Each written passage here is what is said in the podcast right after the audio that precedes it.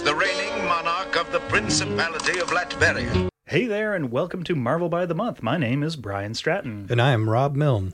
And uh, welcome to uh, this February 1964 episode of Marvel by the Month. And if you are listening to this on the day that it is released, it's also our Devil's Night 2019 episode. Happy Devil's Night. Happy day before Halloween, everybody.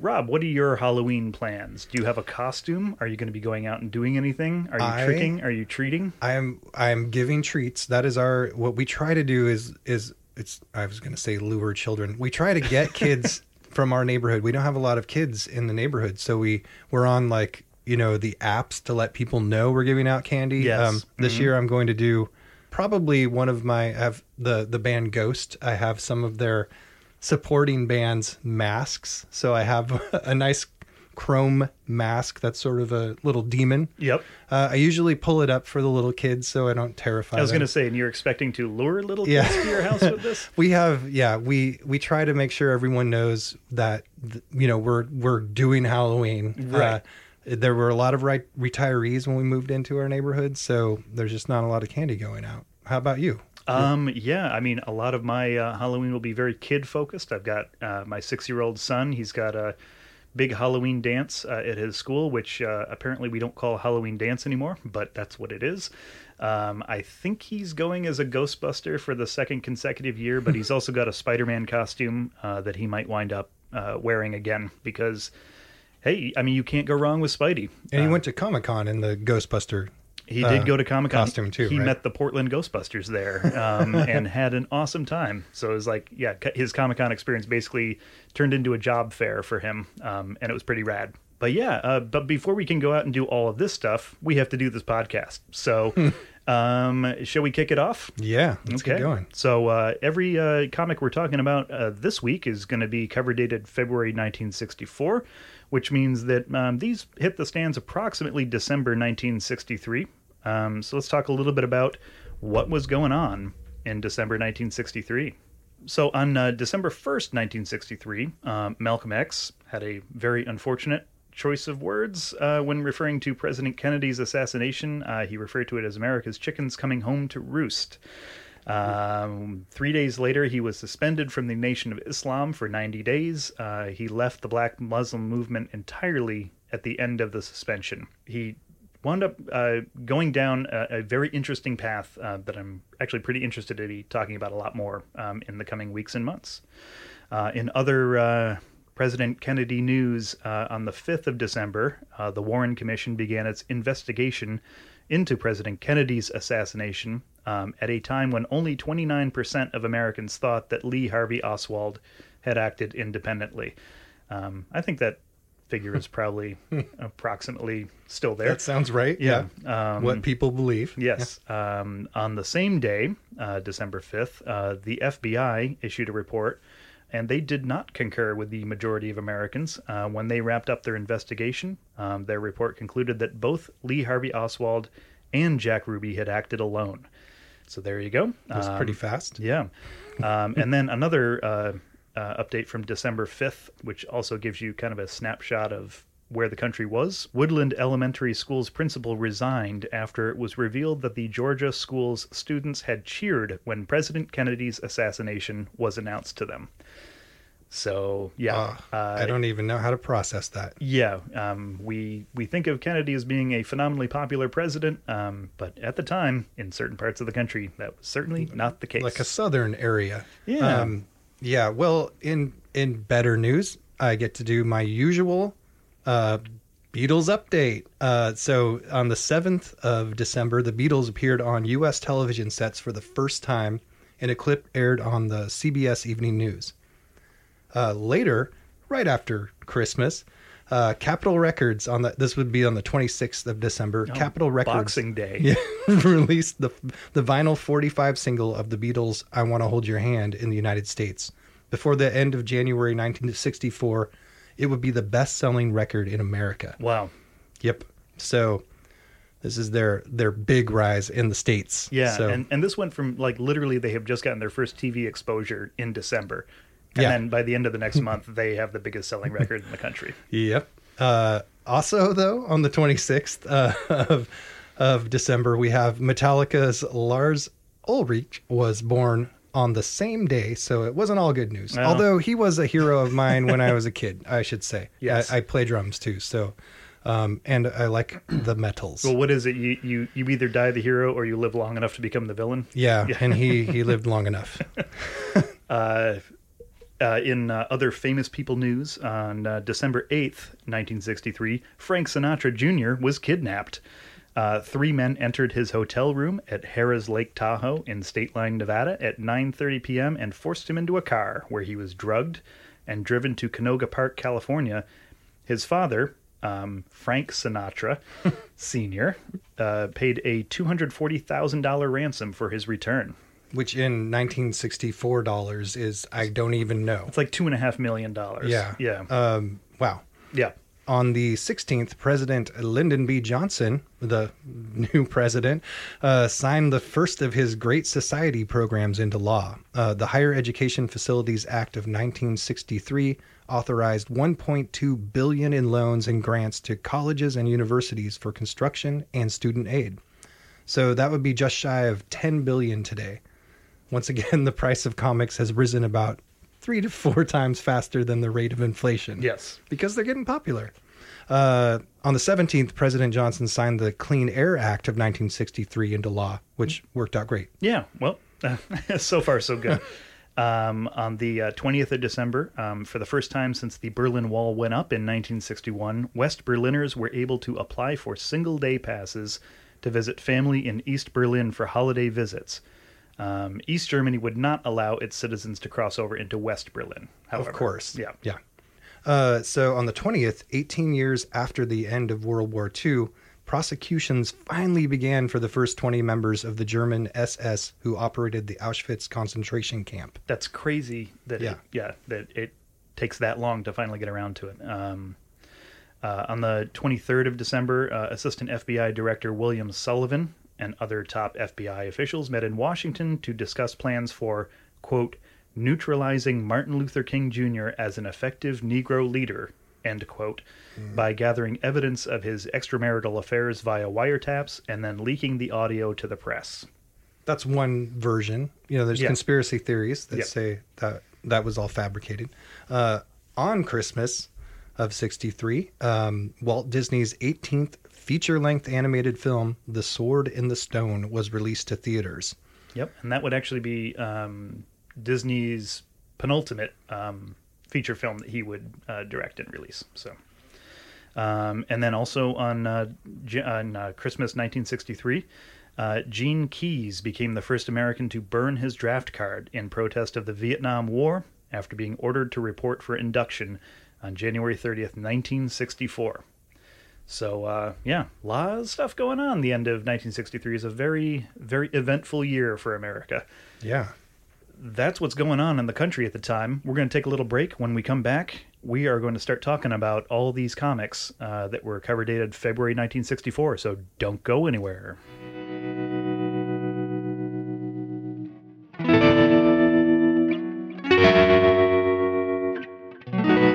All right, welcome back to Marvel by the Month. It's time to start talking about some comics. So, you have probably noticed that uh, since we started doing this podcast, there are a lot more Marvel books uh, per episode now than there were when we started out, um, which makes sense. There was literally one book to talk about when we started out, um, and now we're up to uh, six this month. And um, you know, most months uh, that we've been doing this lately uh, feels like eight or nine books. So. Yeah. Um, so we need to come up with a new method for talking about these, um, and uh, I think I think I've come up with a way to manage it. Um, and uh, this is Rob's first time hearing about it, so I hope you're excited by I- what we're about to do to you. I'm very excited. Okay. Anything that is going to make it a little faster for us to get through the coming like 20, you know, comics in a week yes. would be great. All right. So what we're going to do is uh, we're going to pick a few books each episode um, to really go deep on later on in the podcast. Um, everything else that came out that month, um, we're going to cover in a new segment that we're calling Marvel by the Minute. I like it. Okay, so here's the idea. Uh, we're going to get one minute per issue to hit all the high points. Um, when the buzzer rings, we move on. we're only covering six books total. Um, three of them are going to get their own segments. Um, so we only have to get through three uh, Marvel by the Minutes uh, for this week. So let's give it a shot. Okay. All right. Um, first one is going to be Journey into Mystery 101. So go ahead and, and pull that up on your digital browsing device. I'm going to put 60 seconds on the clock. You can start out. I'll jump in. We're going to see how this works. Okay. 60 All right. seconds. 60 seconds. And go. Okay, so we have the return of Zarko, the Tomorrow Man. Zarko the Tomorrow Man. Who would have thought he was going to come back? uh, and uh, and he did uh, today. So, um, uh, but we're we we cut into Thor being very angry still about Odin not letting him marry Jane Foster. Yes. Um, I don't I don't know that they've been on a real date, so it's weird that he's just cutting to marrying, but whatever.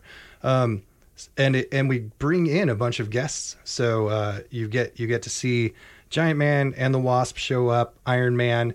Everyone's kind of worried about Thor having a fit because he's ignoring everyone, and he trashes the front off a truck. Yes, uh, and then uh, Loki uh, up in Asgard uh, finds the Tomorrow Man in the 23rd century or wherever he lives, uh, restores his memory, which was erased the first time he showed up, uh, and sends him out against Thor. Um, and there is a cliffhanger. Um, Thor is abducted by the Tomorrow Man and winds up. Oh! All right. Should we do uh, Strange Tales number 117? yes, this this is very hard to do. I was like, what about the Tales of Asgard? Oh, Oh yeah, there was a Tales of Asgard. Strange Tales number one seventeen. There's two stories: Return of the Eel, um, starring the Human Torch, and The Many Traps of Baron Mordo, starring Doctor Strange. Are you ready, Rob? I am. All right, sixty seconds on the clock. Uh, Go. Okay, so once again, we have the return of a villain that we did not think we'd ever see again. I mean, I didn't. So the eel is back, and he got out of jail um, very quickly, very, very quickly. Now he's back at the aquarium. He's uh, committing some crimes, but Johnny sets a trap for him. Uh, a flaming ruby. He has a little bit of help, uh, but Johnny gets uh, gassed, uh, laughing gassed, which is great um, and uh, kind of hilarious. That's not how laughing gas works. And he cuts off, he cuts him off from his supply of asbestos grease, uh, so the eel can't uh, withstand the Human Torch's flame anymore. Um, Meanwhile, in Doctor Strange, Yeah. he's fighting Baron Mordo, and Steve Ditko is drawing it, and it's kind of beautiful and doesn't make a lot of sense, but it makes more sense in that eel story. Yeah. Yeah, it does. Absolutely, That's Absolutely. a good summary. and it's the first time that we see Doctor Strange's Greenwich Village house. Um, and Yeah. the first time it's mentioned that he lives in Greenwich Village, uh, which was a very hip place to be in New York in the 19. Oh, It's so sad. all right, one more. I'm, I'll get better at this.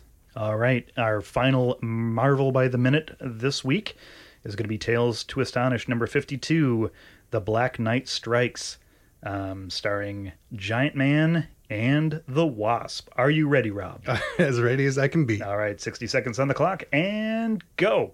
All right, so we start off with Giant Man actually just solving, like capturing some criminals. No screw ups. For once. Yeah, uh, and uh, he, he he does both Giant Man and Ant Man in this comic. He uh, puts a criminal away. That criminal goes and decides to become a supervillain known as the Black Knight. Yeah, he develops a strange uh, attraction to flying horses and uh, performs all sorts of genetic experiments in order to create one of his very own. Now, Atlas Comics had published Black Knight comics in the 50s, drawn by Joe Maneely. Uh, it was a medieval kind of, you know, sword and sorcery and Merlin kind of thing. And this was another revival of an old concept like the Human Torch, like Captain America, like, in his way, the Angel. Yeah, But now he's just like a flying criminal on a horse. Yeah, with with a, a cool lance that does all kinds of things. True. Uh, and yeah, it basically he gets um, there's some great uh, roller coaster and uh, circus fair uh, activity that happens here. Um,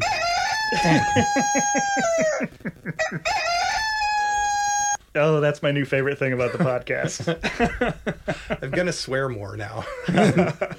All right. Well, uh, thanks for playing. Um, I think that was a good start to uh, what is going to be a very fun uh, segment. But uh, Rob, I don't know. Did you uh, were you hearing another voice in your headphones? I, I just thought you had like a some like some kind of a weird thing it's in your throat. spooky month. oh wait, It's still happening. the the studio's haunted. Wait, no, I'm I'm just going to follow this mic cable. It's like, oh, that's right. We invited uh, someone to join us. Oh, the, hey, that's where the voice is coming from. Hey, there we go. Ladies and gentlemen, uh, Marvel by the Month fans, true believers, please welcome uh, to the podcast Mr. Douglas Wolk. Hi. Douglas, thank you so much for joining Yeah. us. Thank you for inviting me. Yeah. Um, so uh, we first met uh, Douglas uh, at uh, Books with Pictures. Uh, shout out to Katie Proctor. I had mentioned to her uh, that we had the idea for doing this podcast, um, and she said, You need to talk to my friend Douglas um, because Douglas has read how many Marvel comics? All of them. Uh, I've read 27,000. Wow. roughly. Well, a little bit more. I read some that I didn't have to read, but uh, I'm in the middle of finishing a book that's going to be coming out in a year or so ish called All of the Marvels, about having read every comic in the Marvel universe from Fantastic Four onward, or rather from Linda Carter Student Nurse number one onward, 1961 to uh, about you know 2017, 2018. The the end is a little nebulous, but the biggest story ever told. All 500, 600,000 pages, something like that. Wow. That's incredible. Uh, how how is it going? It's so much fun. I finished the reading a while ago. Now I'm just doing the writing, trying to turn it into a thing that will be fun to read about this giant story as a cultural history of the last 58 or 60 years. This giant story is an amazing piece of multi person storytelling, a story so big that not even any of the people telling the story have read the whole thing. So, of course, I had to read the whole thing. of course. you know, cross sections of it, ways of looking at it, deep dives into particular characters, into particular creators. It's going to be a lot of fun. That's Yeah. wild. Um, so uh, I, I do have to ask though. So uh, I assume you're familiar with uh, the non-Marvel comic book character, the Flaming Carrot. Yes. Yeah, and Yep. so uh, for those who don't know, um, he's a absurdist uh, sort of superhero parody by Bob Burden. Uh, was created in the 1980s. Uh, his secret origin um, is that he read 5,000 comic books and lost his mind um, and became uh, a flaming carrot. So. How did you make it through 27,000 and not wind up wearing uh, a giant vegetable mask on your head? How do you know I'm not? That's true. secret identity. That's it's a secret. very true, very I, true. I take it off for Halloween. well, cool. love that. Um, so, in, in the book is called All of the Marvels. that's a does what it says in the box. That's I should true. also mention that for people who are interested in following the Marvel story in a kind of jumping around way that is very much unlike the way that you guys are doing this on this amazing podcast, Hmm. I have a Patreon. Yes. patreon.com slash douglas wolk d-o-u-g-l-a-s-w-o-l-k and that is a private message board where we are discussing one issue a day and they're usually thematically linked rather than chronologically linked and the discussions are a heck of a lot of fun and i encourage you all to join patreon.com slash douglas wolk Absolutely. I can vouch for it. Uh, I have been a member for several months now and a lurker on the boards. Uh, I thoroughly enjoy it. Um, Nice. I will have to get in on. I like this sort of set list, these themes. You know, Yeah, for what, we, we've what been you're doing a monsters and horror this month uh, for all different sorts of valences of monsters and horror covering 60 years worth of stuff you know existential horror with the man thing and then giant monsters with that amazing seth fisher big in japan story from about 15 years ago. And uh, next month there's going to be some defenders and then some special surprises and yeah, it's fun Okay. Yeah. I'm I'm convinced. Yeah. I'm already convinced. Yeah. It's terrific. Um, and also, uh, I believe you also curate collections of back issues uh, at Books with Pictures. I Also. do. Yeah, uh, and those are also highly recommended. Um, it's just uh, what Alan Moore would refer to as a slab of culture. Um, just Nice. you know, going in and getting a bag of uh, comics that contains a complete story um, and just fantastically well curated. So and it's all like three bucks an issue. I decided to put together stuff that was, as uh, Katie, the owner, puts it, not high value but high interest. yeah, Nice. it's a great way to put it. Approachable. Yeah. Yeah, I remember. You know, I think like a lot of kids, um, you know, I got my start collecting comics uh, at my local comic book store, uh, rating what was then the dime box, which later became the quarter box, and I would just you know get stacks of, you know, if I saw a a run of ten issues or so at a time, and I had a buck in my pocket, I would just pick that up and. Um, and it was great, but you know, at the same time, it wasn't necessarily a curated collection of things, nor was it necessarily very good. But you know, I was 11 years old, and what did I care? So I was lucky enough to have my dad collecting. Oh, Yeah. sweet. So we Mm-hmm. he had a box. You know, we we would just sort of pile on what we got interested in, my brother and I. So um, we started very young, and we got you know, uh, I, I I had another little thing I th- don't think I've mentioned, but my my stepmother worked at a comic distributor oh, in the late 80s and early 90s so we got boxes of the damaged the coverless comics. So just anything we were exposed to. So uh i i read voraciously at that point. Yeah. i wish i could read that much now. I know. I wish I had the time. um, Douglas, how did you get into to comics? It, it- was it Marvel first? Was it? No, it was uh, it was Green Lantern first, Oh, okay. and then the Flash, and then Superman, and then I think the first Marvel issue I picked up was X Men One Thirty Eight, Oh, okay. which is the recap issue. It was very useful to me. Absolutely, that's yeah. great And then I fell nose first into it, and then within a year and a half, I was working in the comic book store to feed my habit, and it was all down there. you both have done that Yes. That Yeah. fine and noble job All right. Well, uh, Douglas, if you got nothing better to do uh, this evening, you want to hang out while we take a break and then uh, start talking comics? yes, please. All right, cool. Well, uh, stay tuned, everyone. We will be right back.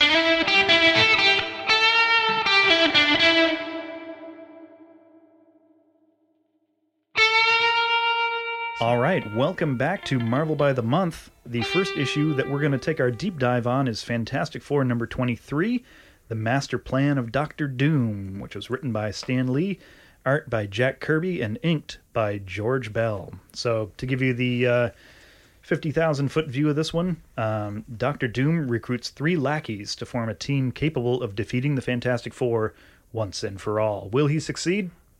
Eh, so far he hasn't had the best run Everything is part of Doom's plan. that's true that's how doom would state it Exactly. um yeah we the, i i like i really like the way this one opens Yeah, so me it's too. uh the first page is just a baby dinosaur getting loose in, in sort of this the normal living suite and reed is very upset so uh uh Reed's been mucking around with Doctor Doom's time machine, so that's how he's released this baby dinosaur. And the FF gets it back onto the time machine's platform w- uh, with a lot of Sue's help again.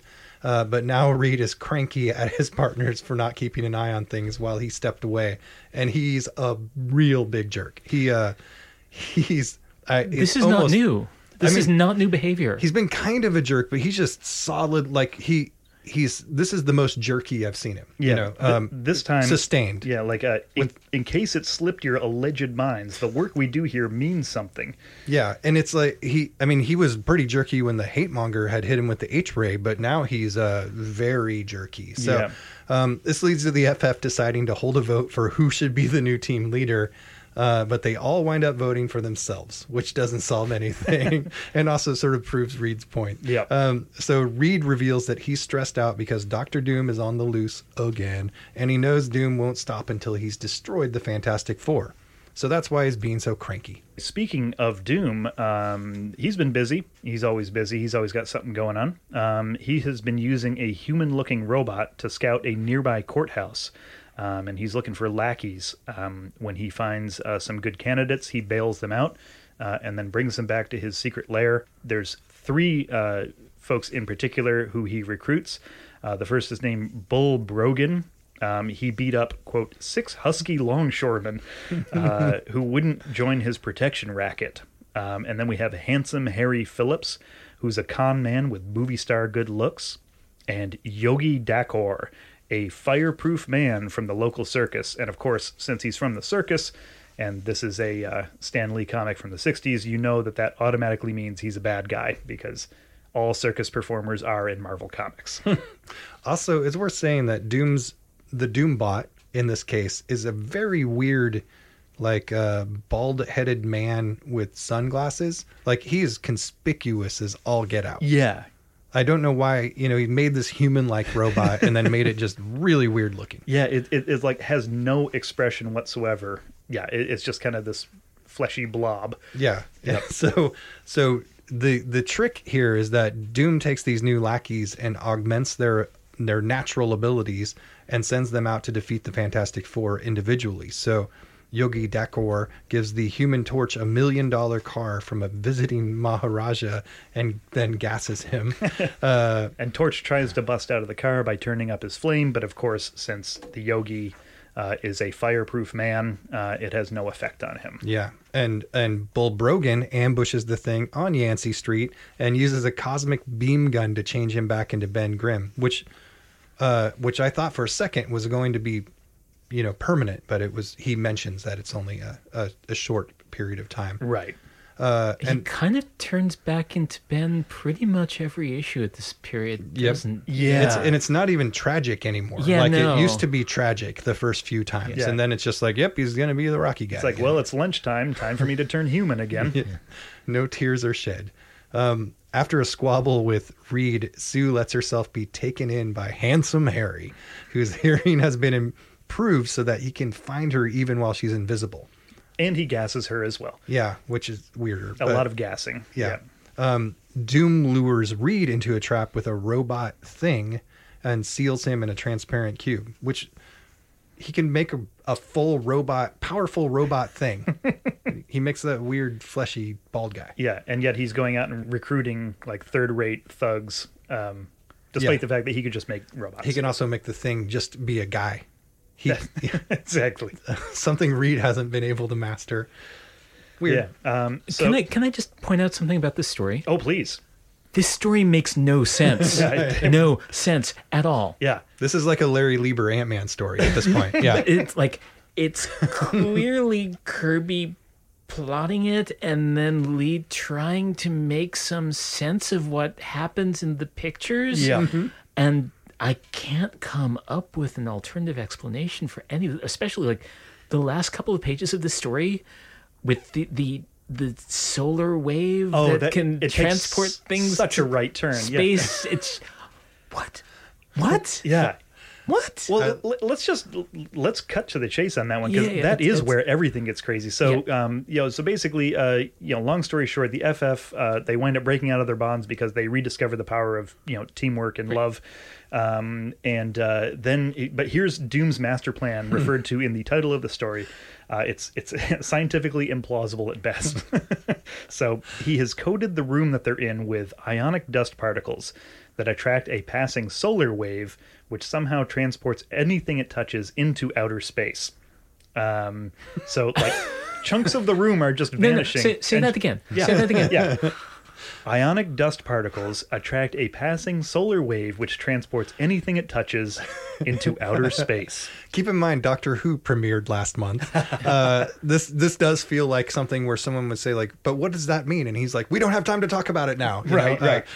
Uh, it's it, it it's so absurd. I love. I kind of. I did. It stuck with me how absurd this is. Oh yeah, but it is an excuse, and I think this goes to Douglas's point. It's an excuse for Kirby to draw some really beautiful, weird, um, you know, panels like of rooms melting away into space. yeah, and just showing this like cosmic void beyond them. Um, it's it's almost a little Ditko-y um, in the Kinda way is, yeah, in the way that uh, it kind of manifests itself.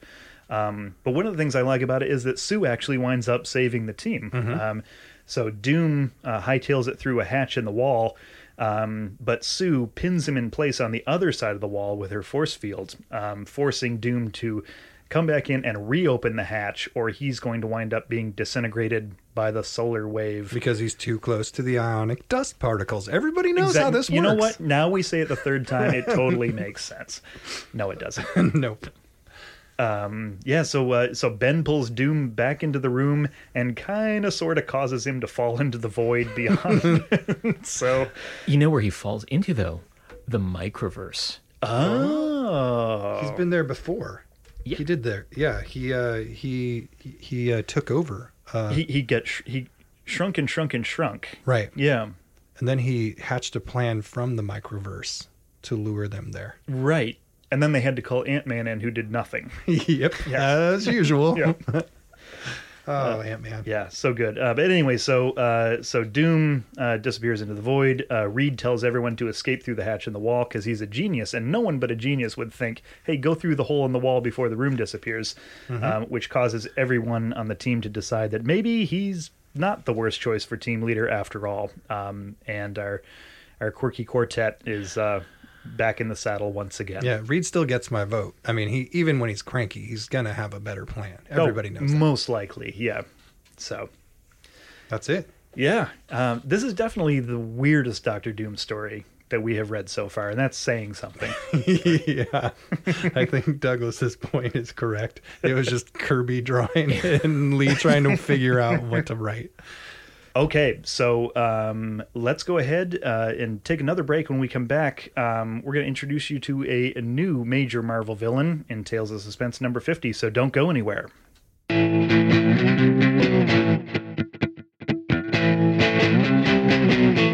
All right, welcome back to Marvel by the Month. We're going to talk about Tales of Suspense number 50, um, starring Iron Man. Uh, this story is called The Hands of the Mandarin, written by Stan Lee, with art by Don Heck. Uh, and this is the first appearance of Iron Man's archenemy, the Mandarin, and his Ten Rings of Power. And uh, Douglas, during the break, you were mentioning something interesting about the version of this that we're reading on the Marvel Unlimited app. Yeah, the version that is now in circulation of Tales of Suspense number 50 is not quite the original one because the proofs for the original version were lost at some point. So in the early 1990s, Don Heck re-inked the original story from photostats of the origin of the original comic uh, using the tools that he was able to find that he would have used in the early 1960s, Wow. trying to ink in that style and trying to imitate his original line as closely as possible. Wow. And it looks really, really similar. I've compared it with uh, a scan of the original version, and uh-huh. he pretty much gets it, except for a couple places where in the original he was doing like very fast, loose, kind of casual brush strokes mm, that mm-hmm. you can't casually reproduce casual brushstrokes. Right. but it looks very, very, very similar to the original version. It just almost is. There's a lot of the early 60s stuff that there were not extant copies of, and so it had to be reconstructed at some point. When you get to Amazing Spider Man, I think number 29, that issue, uh, there was never a reprint of it until the mid 80s because there wasn't anything to duplicate it from, and so Oh, that wow. art had to be reconstructed too. Wow. Yeah, I never. I didn't. I mean, of course, I didn't really think about this because it's all just magic. Yeah. Uh, but uh, yeah, the the the fact that there are any you know proofs from this time, and the fact that Don Heck, thirty years later, can come back and almost exactly ink his work is Yeah. am- amazing. Uh, you know, his his talent is beyond reproach. Oh, yeah, yeah. Don Heck was pretty much retired at that point too. I think he only did one more Marvel story at that point, and it was a like a, a Warriors three and Thor story that Bill Mantlo wrote that ended up in Marvel Superheroes. And it's a really, really beautiful adaptation of what is actually a traditional mythological story. Yeah. Um, great swan song for him. But there's an interview with Don Heck in Marvel Age magazine where he talks about re-inking the story, and they say, "Is there anything that you would have done differently if you could do it now?" And he's like, "Oh God, so much." But you know, most of all, that skull cap on the Mandarin. Yeah, yeah. It's uh, it's it's not a great look, but he didn't keep it for that much longer. So. Right. There's so many things that are so problematic about this story. Yeah, yeah. Um, let's go ahead and start talking about the story and Yeah. point them out as we go. Yay. So, uh, the story opens in Red China, where four high ranking officers of the Communist Chinese Army seek an audience with the Mandarin in his castle. Um, so, we get uh, two things are made very clear at this point. Um, these guys are terrified of the Mandarin, and the Mandarin has crazy technology at his disposal. Um, also, uh, in yeah, some of the more problematic elements. Um, these guys are contemporary Asian villain caricatures. Um, you know the way that they're drawn, uh, and there's yet again we have uh, at one point um, the Mandarin's uh, manservant um, is speaking in that sort of um, like pidgin English, just excessively deferential tone that was common at the time and has not aged super well since then. And uh, Mandarin of course, refuses their request to share his atomic knowledge. So, uh, as well as the secret of his ten power rings, and so that's the that's the cool part of the Mandarin. He's got a ring on every finger and a thumb, and they all do something different. Yes. Now, that atomic knowledge is a big deal. This was before China had tested its atomic bomb, as I recall. Right. Mm-hmm. That was not till I think 1965. Yeah. Right. It was what everybody in the U.S. was scared of, right. and so this is a story that is about that fear. Yeah. and that's why um, the scene cuts to um, uh, Iron Man at the Pentagon, um, and the U.S. Uh, military brass asks him to uh, go to China and gather information about this Mandarin, uh, who Iron Man has never heard of. Um, so he's a total mystery to him at this point, but. Like you just said, Douglas, uh, they are terrified that um, China is close to getting the bomb, and uh, they want to find out what the Mandarin knows and how they could possibly stop him. Um, so, uh, as Tony Stark, he cancels an appearance at an employees uh, employees dinner um, for Stark International, um, and uh, one of the employees gets a little chippy about it. And Happy Hogan decides to deal with it by punching him in the face. Happy doesn't handle things very diplomatically. Not at all. No. Um, Stark suits up uh, as Iron Man um, and uh, hitches a ride to China um, on a military plane. Um, he drops himself into enemy territory, fights his way through some Chinese soldiers on his way to Mandarin's castle. Um, and as he does so, he realizes that his new armor has a short circuit in it that is draining his reserve power. which is another example of of how there always seems to be something wrong with Iron Man's armor. Uh, that it keeps keeps it from performing as designed. It's like it's like his kryptonite. yeah, Yeah, he just didn't solder that well. I don't- So whatever. Yeah, I don't think we've seen a single Iron Man story so far where Iron Man's armor holds up and performs as expected. Right. Um, so Cutting edge tech is always glitchy.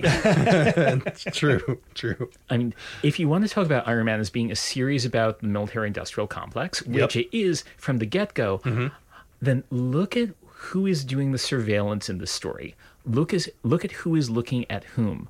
The Mandarin is watching stuff on video screens. This is 1964. There's not a lot of closed circuit video screens around anywhere. yeah, And quote, Red China yeah, has them. Yeah, yeah, That's terrifying. yes, So Iron Man, he ends up having to go straight after the Mandarin. He bypasses a couple of traps set by the Mandarin and comes face to face with him. Um, the Mandarin uses the variety of powers in his ten rings to counter Iron Man's attack and capture him. And Yes. then he attacks him with karate. yeah, and That has to be a Stan Lee sees the artwork Don Heck has turned in and is like, oh my god, what do I do with this? and comes up with the most ludicrous solution, which is that just as the Mandarin is about to attack Tony, Tony flips open his arm panel, finds a slide rule inside it, uses the slide rule to calculate the angle of attack and the angle he's going to have to block it with. like, hold up, hold up, don't punch me yet. I got a slide rule. I've got no, I've got a slide rule. Time out. Yeah. yeah, yeah. Uh, but it works in comics. Mm-hmm. in comics. Yep. Years and years and years later, around 2009, there was a miniseries called Iron Man Enter the Mandarin, and the first issue was a reworking of this story. It oh. leaves out the slide rule scene. Oh, really? weird. It sort of selectively takes bits of it and adds bits to it to make it more convincingly dramatic. but there's something kind of amazing about the like w- good old American know-how of the slide rule inside the wrist panel of Yeah. arm. I can't even go on. Yeah, Ugh. it's like it is tantamount to like an abacus. Like I I mean, it's just such a weird thing to have in there to begin with. Right. But the fact it it does show us that Tony Stark is he can do some math. Yeah, You know, yeah. he can work this out. But Well, and this yeah. is also the time when an actual calculator would have taken up like an entire floor in an office building. Right. So, you know, it's like we can have video screens, we can have flying suits of armor, but a calculator on a wrist, like, ludicrous. Do, do people under 45 even know what a slide rule is? oh, I don't think so. We're going to need to put this in the show notes. no, yeah, yeah, yeah, you are. Yeah, you are. it's probably some math historians. Well, anyway, so um, thanks to his uh, his top of the line uh, slide rule, um, Iron Man manages to uh, block the Mandarin's chop, and the counter is so effective that the Mandarin collapses in a heap. Iron Man runs out of the castle, um, catches his plane ride home, and uh, he makes it back in time to go to the employee party. Making everyone at Stark Industries very happy. Yeah, except for Happy Hogan, ironically. Yeah. Yeah. Because Happy was Pepper's date. Yeah, uh, he he was uh, the the runner up um, in the Pepper Pot sweepstakes this week. Um, Pepper really doesn't seem to have much interest in him. Period. She's flirting with other guys there to make him jealous, um, and then Tony shows up, and of course this is what she was hoping for. Um, and so all of a sudden, no one else in the room exists except for Tony Stark. Have you all talked about who Pepper Potts is modeled under? No, No. Uh, Don Heck drew her to look like Ann B. Davis. really. Oh. later of the Brady Bunch, but at that Yeah. point of other TV sitcoms and, you know, redheaded, freckled kind of like fashion queen. Yeah. Wow. Yeah. I can I can kind of see that now that you kind say of it. see it in that scene. Yeah. Yeah, yeah, Yeah. What um what was Don's pre Marvel superhero work? Did he do a lot of the fashion comics? Was he an illustrator for those? He or- did not do so much of that. He did horror comics. Oh, okay. He did a series called Horrific, where the cover of every issue is just some sort of like horrible screaming face. it is a horrible screaming face in some condition or other. Sometimes it's a decapitated head. Sometimes it's some other kind of like horribly mutilated head, but it's always somebody's screaming face. Uh, he did Secret Agent comics. He really had a facility for adventure comics and sci-fi stuff. Not so much for the superhero stuff, but he really knew how to make a story flow.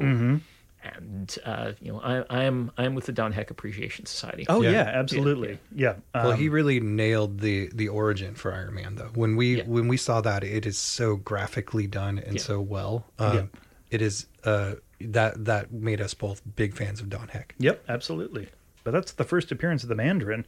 Um, and then um, is there anything else in this? Yeah, there's that Tales of the Watcher. That's right. So we have a, a Tales of the Watcher. So this is a second issue where uh, the Watcher has sort of you know pulled a Crypt Keeper and he uh, introduces uh, a sci-fi story, um, which Scripted is scripted and, and with art by Larry Lieber. Yep. Um, so yeah, once again um, using uh, a Marvel character for you know what is not really a Marvel story, um, but uh, gets a little bit more superhero-y presence into the book. I do have one thing. That this thing, the- I, I'm obsessed with Happy's cauliflower ears. Oh, he, he has yeah. these boxer ears. Yeah. That They look like a catcher's mitt. Yep. Yeah. they they are so puffy and weird that I get super distracted when I'm reading Iron Man comics. All right, so that's your uh, your monthly dose of Iron Man. Um, we'll take one more break. Um, when we come back, we're going to uh, talk a little Amazing Spider-Man and meet the man called Electro.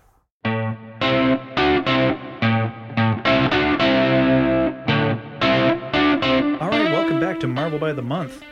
Uh, we got one more comic to talk about, and I think we may have saved the best for last. Um, this is Amazing Spider-Man number nine. The story is called The Man Called Electro. It's written by Stan Lee with art by Steve Ditko. Um, Spider Man in this story meets a new enemy, the electrically charged supervillain known as Electro. Yeah, the story opens with Spider-Man making a mad dash across the city, not even stopping to fight crime. Uh, luckily, the people th- that are committing a crime think he's coming at them and give up. They throw their guns to the cops. That's I love awesome. that bit. uh, but he's just on his way, and why? Because Aunt May is a, is very sick, and Peter needed to fill her prescription as fast as possible. Yeah. Like, and so you know, once again, you know, frail Aunt May um, uh, is is coming into the story, and, and you know, Peter uh, he sits at May's bedside um, as she uh, slips into sleep, um, and then we cut to Electro, uh, who's putting on his costume and charging himself up between two electrical pylons. Um, and I just want to say, Electro's original costume um, is one of my favorite um, supervillain costumes of all time. It it should not work on any level. Uh, I mean, like it's it's it's yellow on green. He's wearing a five pointed or seven pointed lightning bolt on his face. Um, it just it, it looks it should look so silly, but it totally it, works somehow looks it, it it reminds me of the camp of like the Batman television show, but Yeah, um, yeah. but it's it's sold so well. Like I agree, it it is. I look at it and I. My brother and I used to make this mask out of cardboard, uh, and it and it's so ridiculous, but it seems so supervillain. Oh yeah. Yeah. Ditko makes it part of the composition of every single panel it's in. There's always lightning bolts coming out of him that kind of extend that design and really makes him just pop off the page. Yeah, yeah, for sure. Um, so uh, Electro, uh, the first thing we see him do uh, after charging himself up um, is uh, he uses his electrical powers to rob an armored car full of gold because Electro, he's he's setting his sights high. Yeah. And uh, but back at the Parker household, May is getting worse, and she's taken to the hospital. So she's it's not just like you know she's got a some kind of infection. She's going to the hospital. So uh, when when Peter visits her after school, he finds that Betty Brant has already arrived. Yeah, So that's very nice of her. Uh, but there's no time to walk her home after visiting hours because Peter's got to make some money to pay for May's operation. Um, unfortunately, a thunderstorm prevents him from being able to get any decent pictures with his crappy camera.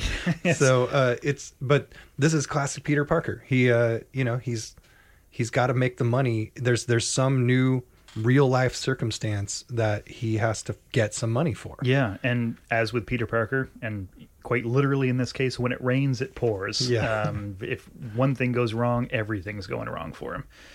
Um, so the next day at the Forest Hills Bank, uh, J. Jonah Jameson uh, is caught up in uh, Electro's robbery of the bank. Um, and during the robbery, Electro refers to Jonah by name.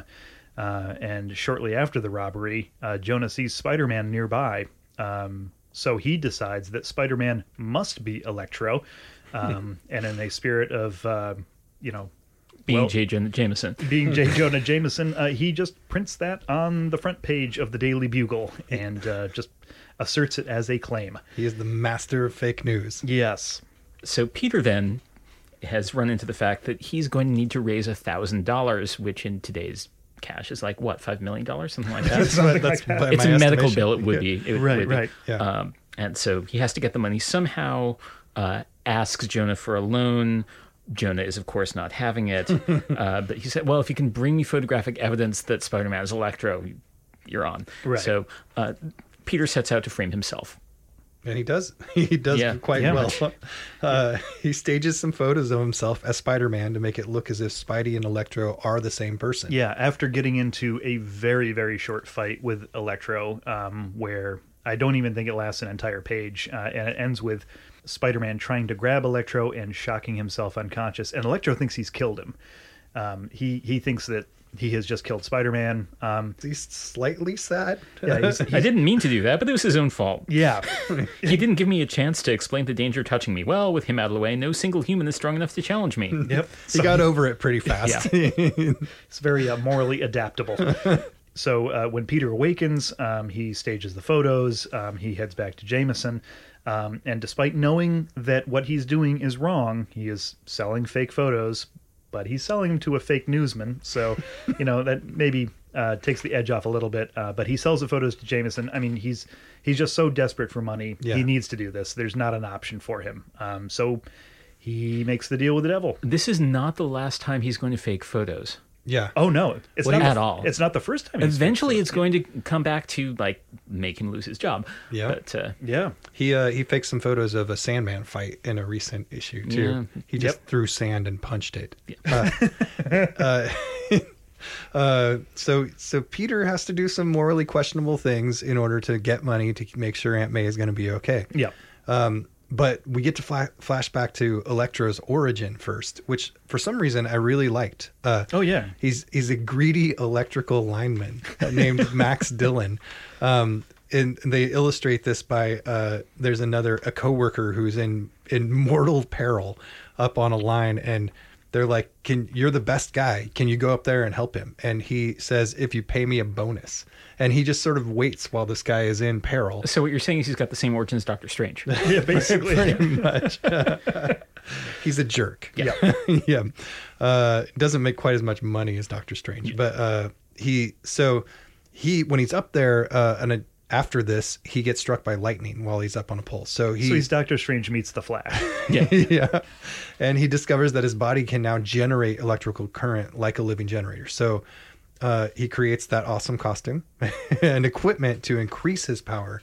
Uh, he and then he sets off on his life of crime. so we now uh, flash back to uh, Peter at the hospital, um, and he stays there uh, with Betty Brant during May's operation. Um, he's not pursuing Electro at this point, um, but Electro is uh, not staying still. He uh, heads to the West Side House of Detention and breaks uh, the prisoners out of there. Um, fortunately, May comes through the operation in good shape.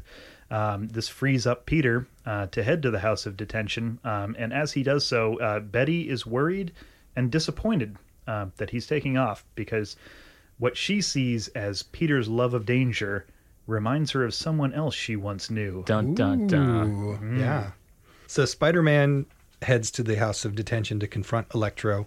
Uh, Jameson sees Spider Man entering and realizes that he was completely wrong, and now he's going to be a laughingstock. Also Because that- of Peter. Yeah, because Yes. Peter gave him these false photos. Yep.